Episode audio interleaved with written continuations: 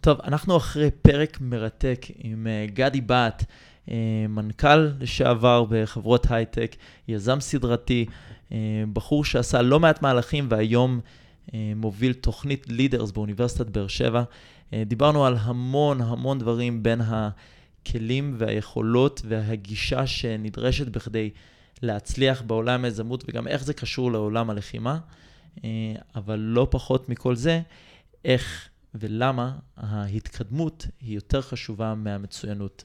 ובמשך הפרק תנסו להבין בדיוק למה אנחנו מתכוונים בדבר הזה. אקסלנט פודקאסט, יוצאים לדרך.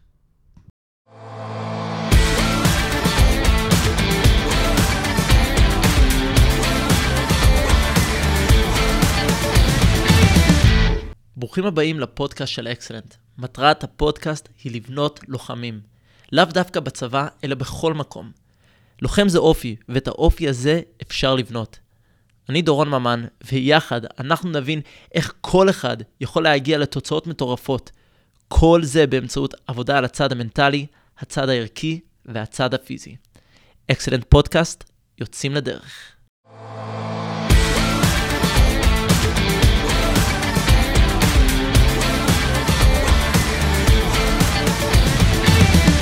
טוב, אז היום אנחנו כאן עם uh, גדי בת. Uh, גדי, ברוך הבא. בוקר טוב. בוקר טוב, אנחנו ממש שמחים שאתה כאן איתנו היום. Uh, עוד שנייה אתן לך להציג את עצמך, אבל גדי הוא מעבר למנכ"ל לשעבר ויזם ו, ואדם שעוזר למלא סטודנטים בארץ להרים פרויקטים מפחידים, הוא גם אה, חבר של אקסלנט, אה, מישהו שאני אישית קיבלתי וזכיתי כ, כמנטור לאחרונה באחת ההרצאות שלי, צחקתי על זה שהאם אתה אחד מחמשת האנשים שאני מתייעץ איתם, אז יפתיע אותך שאתה מטפס בצורה מאוד משמעותית בדירוג. או, אני שמח. ולכן אה, אתה מקבל ממני לא מעט אסמסים. אז uh, אנחנו ממש שמחים שאתה איתנו. 7.3 בסולם דורון ממן. אני אף פעם לא מדרג מה, מה, מה הדירוג, אבל אתה בהחלט כבר uh, בטופ 10, אם לא, אם לא כמעט בחמש אפילו. אבל ממש ממש uh, זכינו וזכיתי, ואנחנו שמחים. יש לאן לשאוף. תמיד, גם לי. Uh, אני, אני אשמח לטובת החבר'ה, בוא, בוא תספר קצת על עצמך, קצת, קצת רקע, uh, מי אתה, מה אתה, uh, כן, נשמח לשמוע. טוב, אז uh, שמי גדי בת, נעים מאוד. Uh, נשוי, שלושה ילדים. Uh, אחת, הבת הבכורה שלי כבר סיימה צבא והיא עובדת בתעשיית הייטק, הבן שלי בצבא, והבת שלי הצעירה בדיוק חוזרת עכשיו משנה מארצות הברית, משליחות, ומתגייסת עוד מעט. זהו, אנחנו גרים ברעננה. במקור, רוב הקריירה שלי בחיים הסתובבה סביב תעשיות ההייטק. אה, הרבה מאוד שנים בחברות גדולות כמו רד, קומברס ועוד חברות. ואחר כך קפצתי ועברתי לעולם היזמות, אה, הייתי, אה, ניהלתי שני סטארט-אפים, אחרי זה הקמתי סטארט-אפ שלישי בעצמי. והיום אני חולק את זמני, מצד אחד יש לי חברת ייעוץ פרטית, שבה אני יועץ גם לחברות גדולות וגם לסטארט-אפים. ביד השנייה אני בעצם מנהל היום תוכנית ליזמות ומנהיגות באוניברסיטת בן גוריון. זהו, אם אפשר בקצרה. אז, אז זה, זה אומנם מאוד בקצרה, אבל, אבל באמת אמרת הרבה מאוד דברים, ויש לך כמה עולמות שנגעת וקפצת בהם, ו... ו... אמנם אה, אמרת את זה בצורה מאוד צנועה, אבל שיהיו לך גם הצלחות מאוד יפות בהם. אבל מה הם, בוא, בוא ניקח את זה באמת אולי מה, מהצד הראשון, מהמקום של, ה, של ההייטק, כן? עולם מאוד תחרותי, אה, עולם שדורש אה, מלא יכולות, מלא יכולות, יכולת בעיקר להתחבר לאנשים, היכולת ב- להוביל אנשים, לראות משימות, אה, כמו שאנחנו אומרים גם לחניכים, להרוג משימות. אה, מה, מה הם בעצם הדברים שאתה רואה ששם צריכים בכדי אה, להיכנס לעולם כזה ו- ולהצליח ולהוביל ו- ולתת בראש? אוקיי, okay, אז אני באמת הייתי הרבה מאוד שנים בעולם ההייטק, די בהתחלה שלו בעולם ההייטק הישראלי. נכנסתי לעולם הזה בשנת 95 אה, בערך, וזה היה בדיוק uh, תחילתה של הבועה הראשונה בהייטק הישראלי, וזאת הבועה שגם התפוצצה לנו פעם ראשונה בשנת 2000, ואחר כך היו עוד עליות ומורדות. אז אני חושב, קודם כל, בהסתכלות על עולמות ההייטק, אחד הדברים אולי הכי מאפיינים זה שאתה צריך להיות מוכן להיכנס למקום שיש בו חוזר ודאות תמידי. כל הזמן הסביבה משתנה, רצה בקצבים מטורפים, עולה, יורדת, אה, פתאום אתה מוצא את עצמך עם אתגרים חדשים, צריך להציל את עצמך או את החברה שאתה עובד בה מחדש. אז הנכונות הזו לא להיות במקום יציב וכל הזמן להתמודד עם שינוי, היא קודם כל אה, תכונה נדרשת. דבר השני זה נחישות. לפעמים אה, דברים הם סיזיפיים, לפעמים הם מאוד מעניינים, יש את כל הדברים, וכל הזמן זה קשה. זה אף פעם לא נעשה קל, ואתה כל הזמן מטפס במעלה ההר. איך אתה אומר, אה, אוהב להגיד, דורון? לפעמים אתה יודע שזה תמיד יהיה קשה יותר. והנכונות הזו כל הזמן לא להוריד את הרגל מהגז ולעבוד גם בשעות משוגעות, גם באתגרים משוגעים, ולהאמין בזה שבסוף אה, זה יצליח, אני חושב שזו תכונה מאוד חשובה. והדבר השלישי זה באמת לדעת כל הזמן להיות בקשר עם אנשים מסביבך, גם אם זה אנשים שעובדים איתך, גם אם זה לקוחות שלך, גם אם זה דברים, בסוף המשאב העיקרי שאתה לומד לפתח זה את עצמך. ולהתאים את עצמך, כל הזמן אתה צריך להביא ערך. זה עולם מאוד uh, קר ואכזרי, למרות כל העילה שלו, ואנשים שלא מביאים בו ערך נפלטים בסופו של דבר החוצה. אז אתה כל הזמן צריך לחדש ולהביא ערך בעצמך, לא לשבת בפינת הנוחות שלך, אלא כל הזמן לחפש מה אתה עוד יכול לעשות, איפה אתה עוד יכול להתקדם. מי שיקח את שלושת הדברים האלה שאמרתי להם, כנראה אה, יכול להצליח בעולם הזה. אז, אז זו תשובה מאוד מעניינת, למה? כי כאילו גם, כל, כל החלקים יש להם המון המון זה, אבל הייתי יכול לשמור את אותה תשובה, לשנות את האודיו ולשאול אותך, גדי, תגיד, מה לפי דעתך הם שלושת התכונות הכי חשובות ללוחם? החוסר ודאות, הנחישות, והשלישי היה? לשמור כל הזמן עם קשר. ונכון, הקשר וליצור ערך, ו- וזה בדיוק זה. אז, אז פה אני כביכול עושה איזשהו קשר מאוד מעניין בין השניים. האם אתה רואה ש... אתה יודע, אמרת את זה גם בקשר ללידרס ומה שאתה מוביל בבן גוריון, האם אתה רואה שבעצם חבר'ה ששירתו כלוחמים, יש, יש לזה איזשהו קשר לעולם ההייטק? אין לזה קשר? יש להם איזשהו כלים שהם פיתחו באמצעות השירות? אה, או, כל, או זה משהו שאין שום קשר לדבר?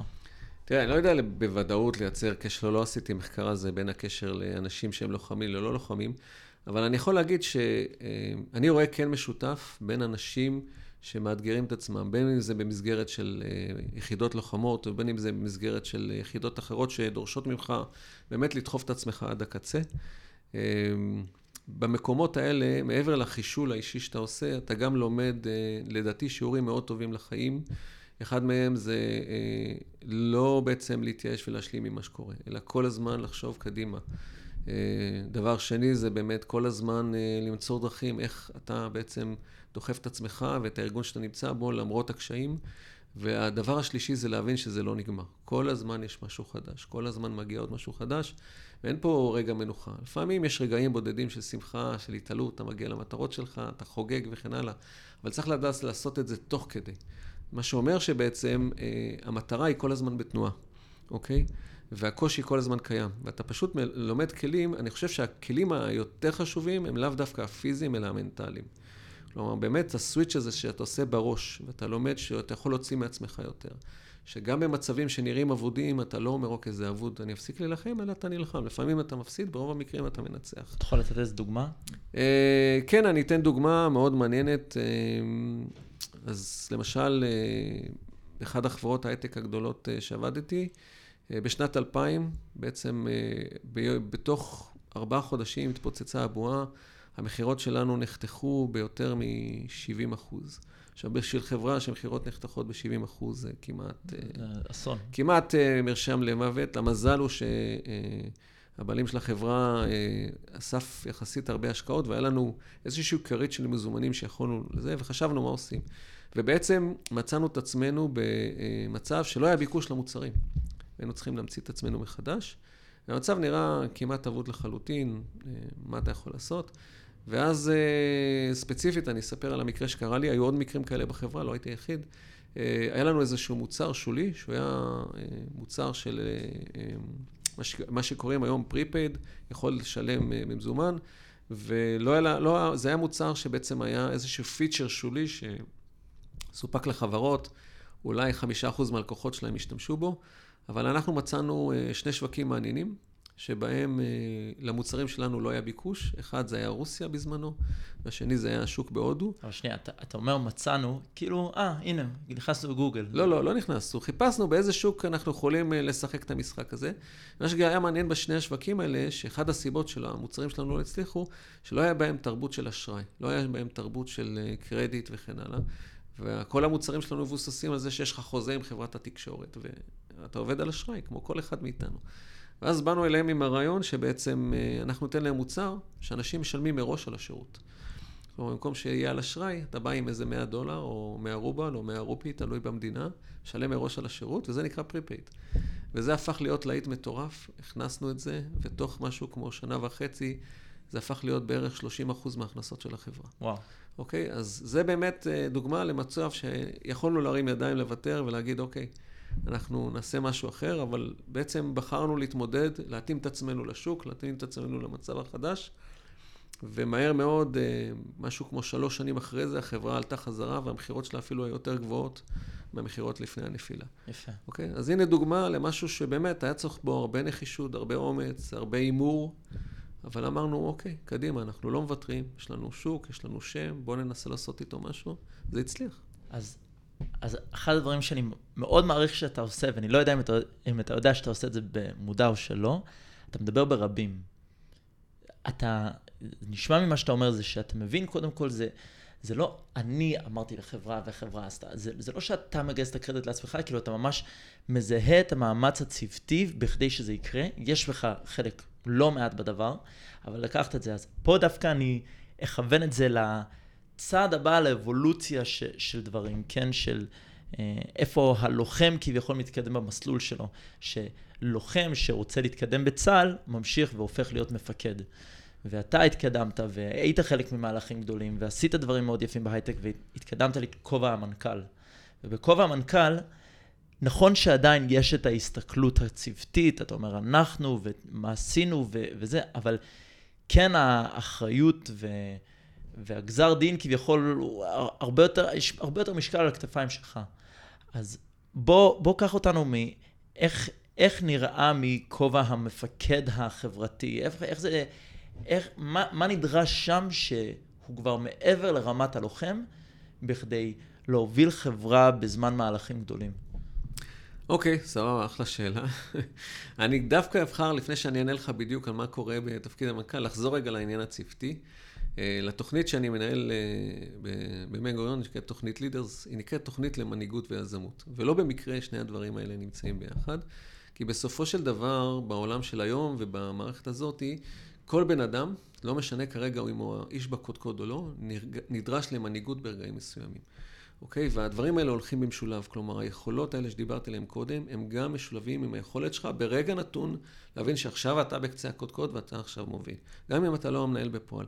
והעבודה הצוותית היא חלק מהעסק הזה, כי בעצם כולם בצוות נדרשים ברגע מסוים להוביל את הצוות. כל אחד בדקה שלו, וצריך לדעת שאוקיי, הפעם אני הולך אחריו, עוד דקה הוא ילך אחריי.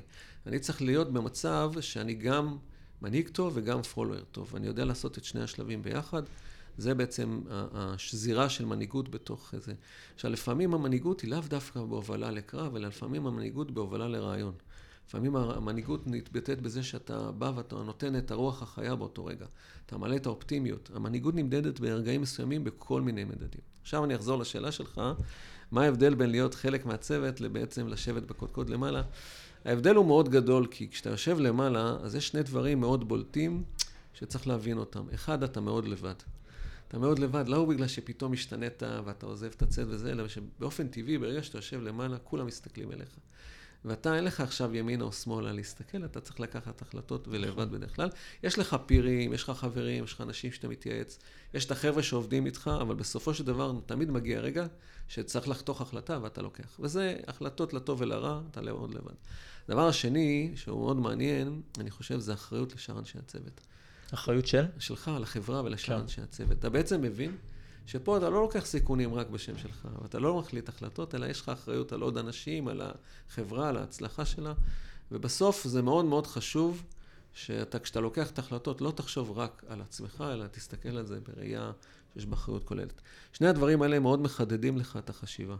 כי הרבה פעמים אתה מסתכל על שתי אופציות שאתה יכול לבחור ביניהם, ואתה הרבה פעמים שואל את עצמך, אוקיי, אני מבין מה זה יעשה לחברה, אבל מה זה יעשה לאנשים בחברה? Mm. כי בסופו של דבר, החברה היא אנשים. וגם היחידה הלוחמת זה אנשים.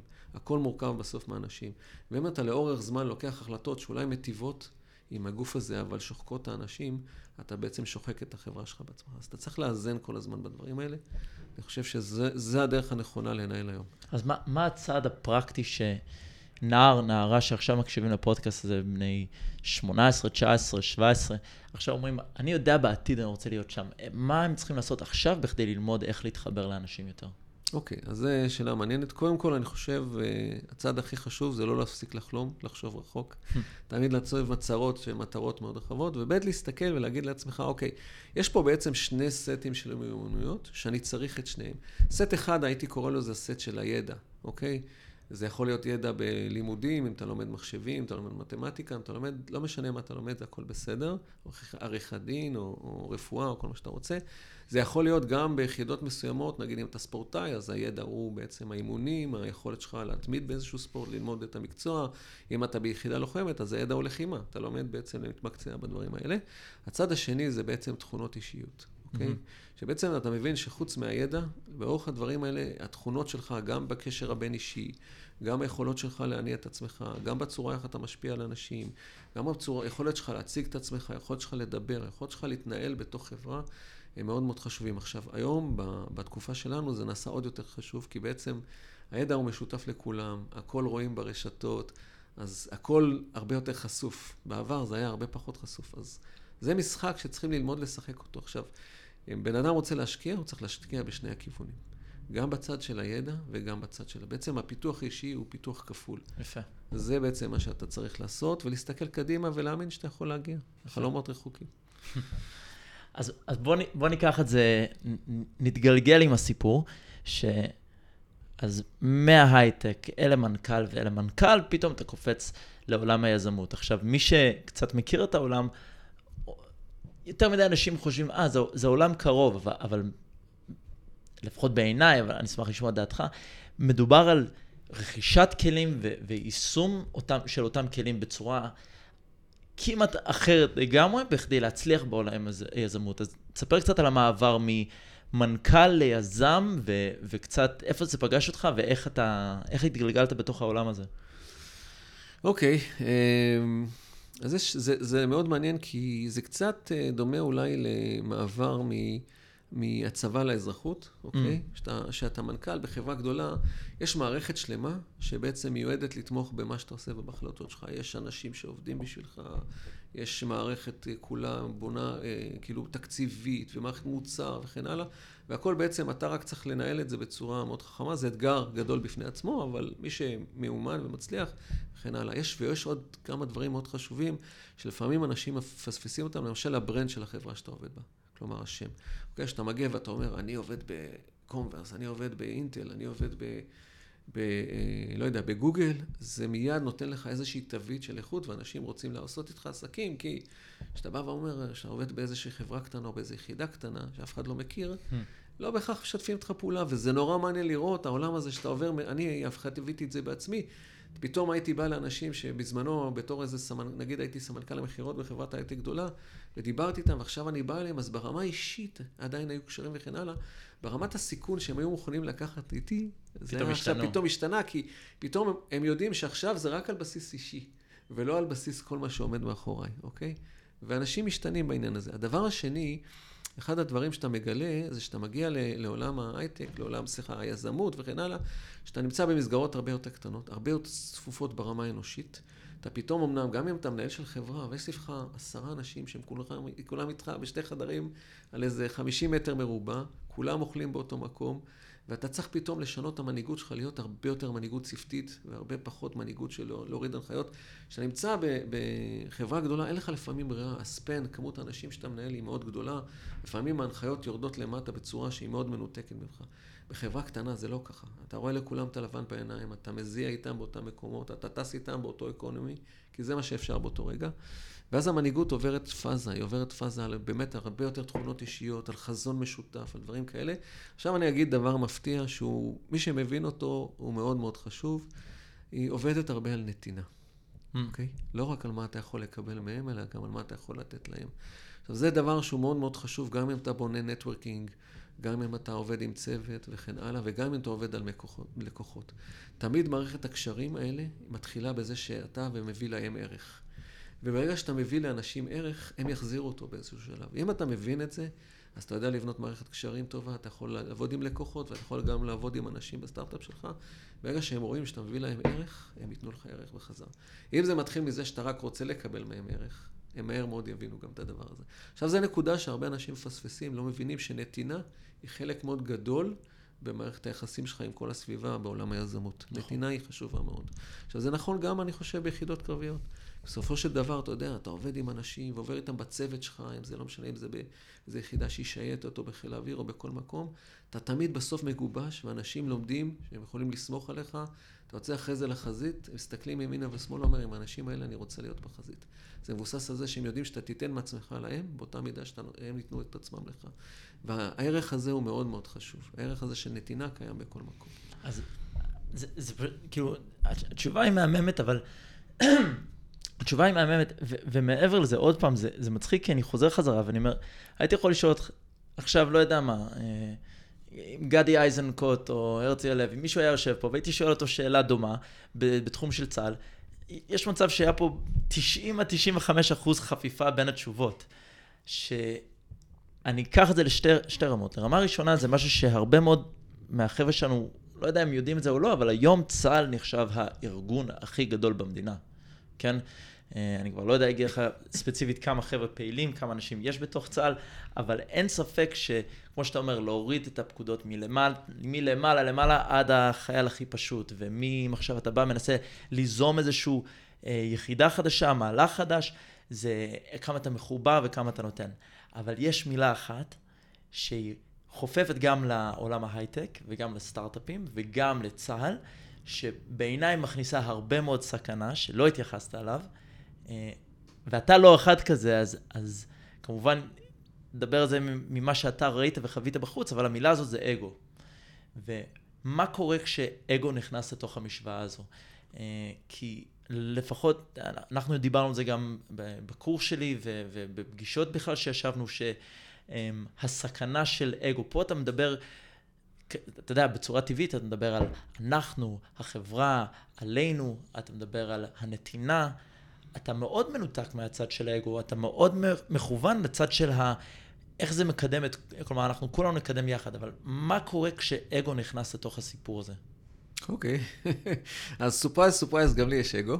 אה, כולנו יש אגו. כולנו יש אגו. אה, העניין השאלה באמת זה באיזשהו שלב אתה נותן לו לנהל אותך או לא נותן לו לנהל אותך. אני mm. חושב שזה מאוד מאוד חשוב. יש אנשים, תמיד מסביבך, תמיד יהיו כאלה שהאגו מנהל אותם, והרבה פעמים אתה רואה עכשיו... זה, זה נכון כמעט בכל מערכת יחסים, גם במערכת יחסים מגדרית, אה, נשים גברים, גם יחסית בינלאומית, גם יחסים בצבא, בהייטק, בכל מקום עבודה, בלימודים, תמיד נמצא אנשים שזה המצב. עכשיו השאלה באמת, אה, אה, אני חושב שאגו הוא מכשול מאוד גדול. הרבה פעמים אתה מוצא שאתה עושה שיקולים לא ענייניים, שהשיקולים של האגו מעורבים, אוקיי? ואתה... אני חושב שאתה מפספס את המטרה באמת, אוקיי? אתה מנצח ניצחונות קטנים של ניצחונות של אגו, אבל אתה מאבד את, ה, את התמונה הקטנה כולה. וזה קורה, נתקלתי בזה לא מעט, גם, גם חטאתי בזה. לפעמים, אתה יודע, אתה מגיע למקומות שאתה מאוד מצליח, ואתה מתחיל לחשוב ש, שאתה, כאילו, אה, אז הכל, ואז אתה מגלה שלא, שזה, ואתה לומד, אתה מתחשל מהעניינים האלה, אתה לומד, יש מספיק, אתה יודע, צלקות על הזרוע, באותם רגעים שחשבת שאתה ואפסך עוד, כאילו, מי אני, ואני הגעתי לפה בזכותי וכן הלאה, ואז אתה מבין שבלי הצוות שלך, בלי המשפחה שלך, בלי המקומות האלה, שבאותו רגע חשבת שזה אתה, אה, אתה לא תגיע רחוק. ויהיו מספיק מכשולים, אמרתי, העולם הזה, העולם של היזמות, אני מכיר אותו טוב, אני מניח שגם עולמות אחרים, כל הזמן הוא כמו רולר קוסטר כזה, כמו רכבת הרים, עולה יורד. כשאתה נמצא בשיא, קל לך מאוד לחשוב, רגע, אני פה זה, כשאתה נמצא בשפל, אתה מבין שאתה צריך את הסביבה. נכון. עכשיו, אם אתה במצב שבשיא אתה, האגו שלך מאוד משתלט עליך, אז האנשים האחרים לא יהיו אותך כשתהיה למטה. ושם אתה מאוד צריך אותם. וזה מאוד מאוד חשוב להבין את זה, שכל העניין הוא תמיד זמני. אוקיי? האגו יכול לפרוח במקומות שאתה חזק, וזה טעות, כי אתה תמיד תגיע לרגע שאחרי זה תצטרך את האנשים.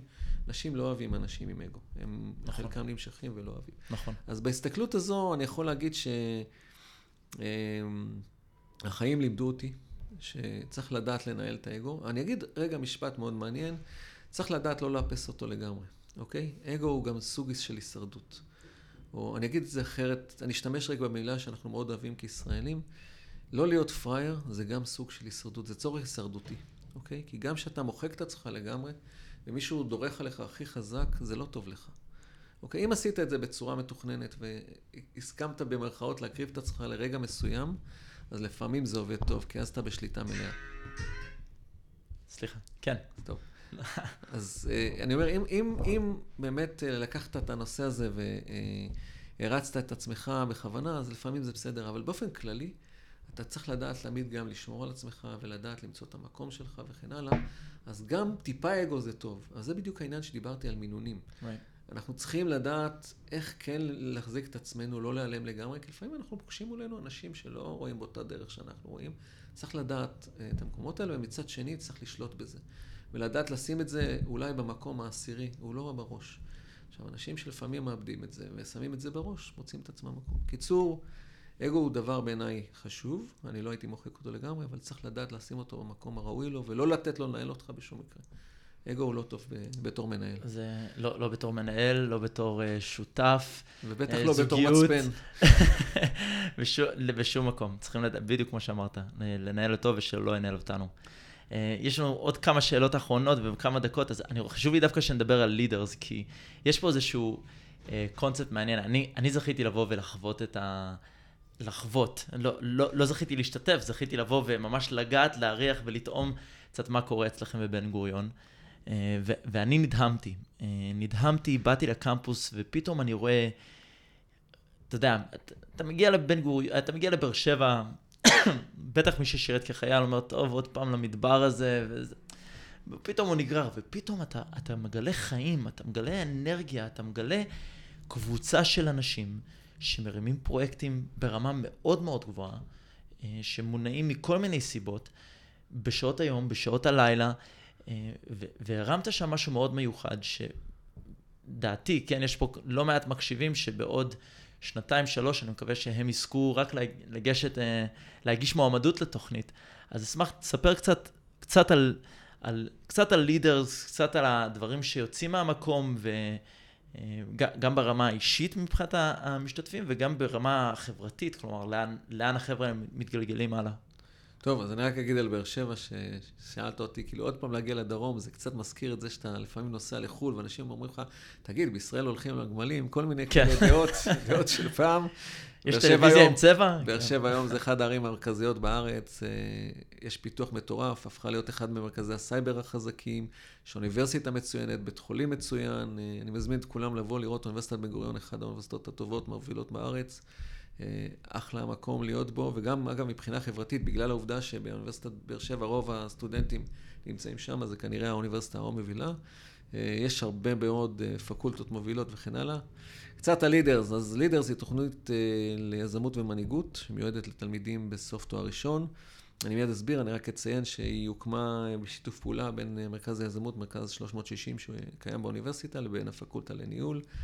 אמ, אז מה זה לידרס? בעצם הרעיון היה אה, לנסות ולהקנות אה, מושגים ביזמות לסטודנטים בתואר ראשון, שהם בדרך כלל סטודנטים אחרי צבא, אולי אחרי הטיול הגדול, אבל עוד לפני העבודה. והם, ושאלנו את עצמנו מה אנחנו רוצים לעשות באמת בתוכנית הזו, והיום האסכולות, שתי האסכולות שמובילות את עולם היזמות, זה בעצם אסכולה אחת שאומרת, אוקיי, כדי להיות יזם בוא נצייד אותך בידע, מה זה MVP, איך מקימים סטארט-אפ, איך עושים כל מיני לין סטארט-אפ ו-BMC וכל מיני מושגים שכל מי שקצת מתקרב לעולם היזמות מכיר, ואם תרצו אני ארחיב אחר כך.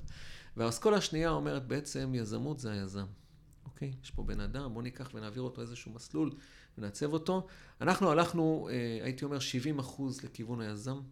ו-30% לכיוון uh, הידע, ובעצם אנחנו נותנים בתוכנית שאורכה שנה, שניים וחצי סמסטרים, בעיקר לוקחים אנשים ומעצבים להם את דרך החשיבה, בצורה מנסים לפחות להציב להם את דרך החשיבה, להעביר אותם באמת תוכנית שמשנה את החיים שלהם, משנה את הצורה שמתייחסים לעולם, איך אנחנו עושים את זה? אז יש לנו, זו תוכנית אקדמית, מלמדים ארבע קורסים אקדמיים, שבהם באמת לומדים, לומדים את אותו ידע על מה זה סטארט-אפ, איך מקימים חברה, אידיאשן, מאיפה מביאים רעיונות, וכל השלבים שצריך.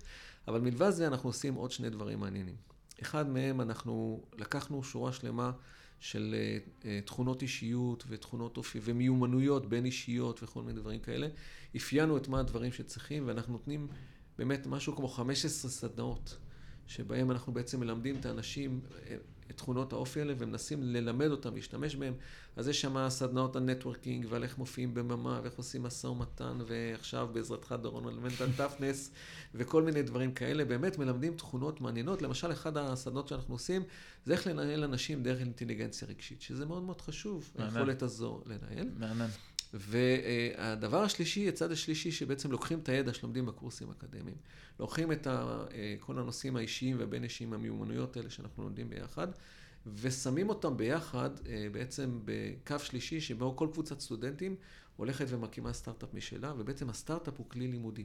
כל מה שהם לומדים בקורסים האקדמיים בידע, כל מה שהם לומדים בבין אישיות, הם צריכים מיד להפנים ולעשות תוך כדי הלימודים. אז כל דבר אנחנו בעצם מיד, ואז הם נמצאים במין מעבדה מבוקרת. עם הרבה לחץ, אנחנו נוסיף להם לחץ והרבה השראה והרבה לחץ של זמן, ובעצם היכולת הזו להוציא אותם מנקודת הנוחות שלהם, ללמד אותם, אבל גם להכריח אותם לעשות אימפלמנטציה תוך כדי הלחץ, שזה קצת מזכיר אולי את קורסי הכנה שעושים לפעמים לכל מיני דברים כאלה.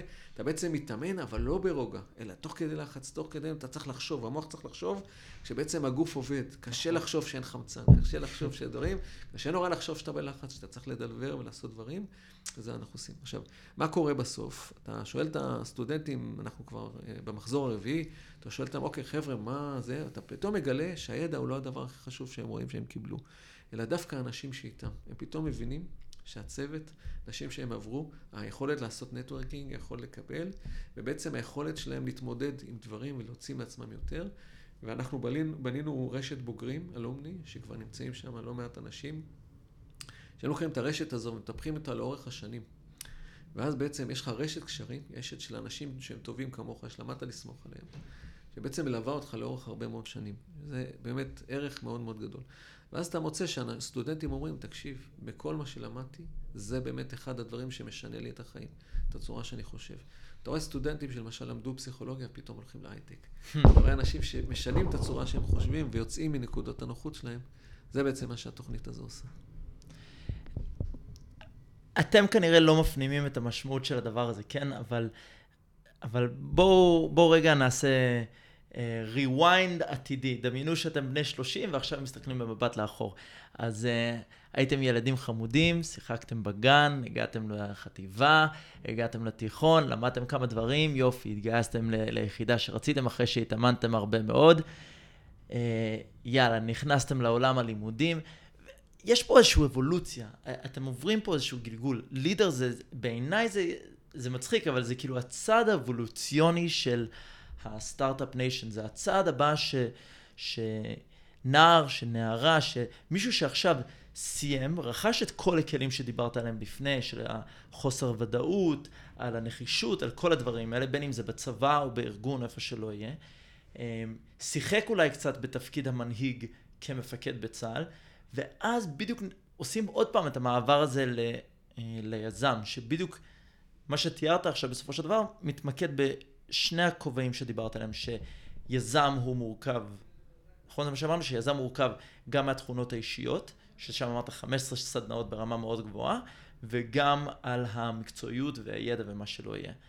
אני חושב שזה איזשהו אה, משוואה גמישה שכל אחד רגע צריך לקחת מהפודקאסט הזה ו- ובאמת לשאול את עצמו, א', איך אתם משקיעים במקצועיות שלכם, אם בין אם זה באימונים, בבית ספר, ב, אם אתם בזוגיות, במה שלא יהיה, כאילו ללמוד להתפתח בדברים האלה, וב' בצד של ההתפתחות האישית, מה אתם עושים בכדי לקבל עוד כלים? אז לקרוא ספרים ולהיות בסדנאות ו- ולהתחבר לדמויות, ודיברנו על זה בהתחלה, אבל uh, למצוא את החמישה שאנשים, אגב, אמרתי את זה בהתחלה, אז רק שתדעו, מה זה החמישה אנשים? זה חמישה אנשים שאתם אומרים שאתם הממוצע של חמשת האנשים האלה, אז כל הזמן להכניס אנשים איכותיים לתוך המעגלים שלכם, שבעצם גורם לכם להיות יותר ויותר טובים. למה?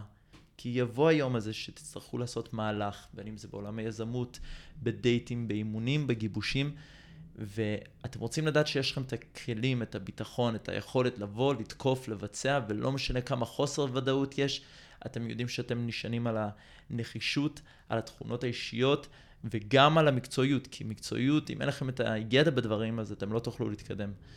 אמ, בעיניי זה היה פרק מעולה, יש פה המון המון המון דברים אה, ליישם, אני מקווה שאתם אה, לקחתם לא מעט כלים כאן. אה, גדי, אין לי מילים, תודה רבה, היה לי ממש כיף. תודה על ההזדמנות, היה לי גם מאוד כיף. אנחנו תמיד חותמים כאן שהמזל הולך עם האמיצים. אני אוסיף על זה עוד חצי משפט, אז המזל הולך עם האמיצים ועם היזמים. תודה רבה. תודה רבה. אני אשתה לחיים לכבוד זה. תודה רבה.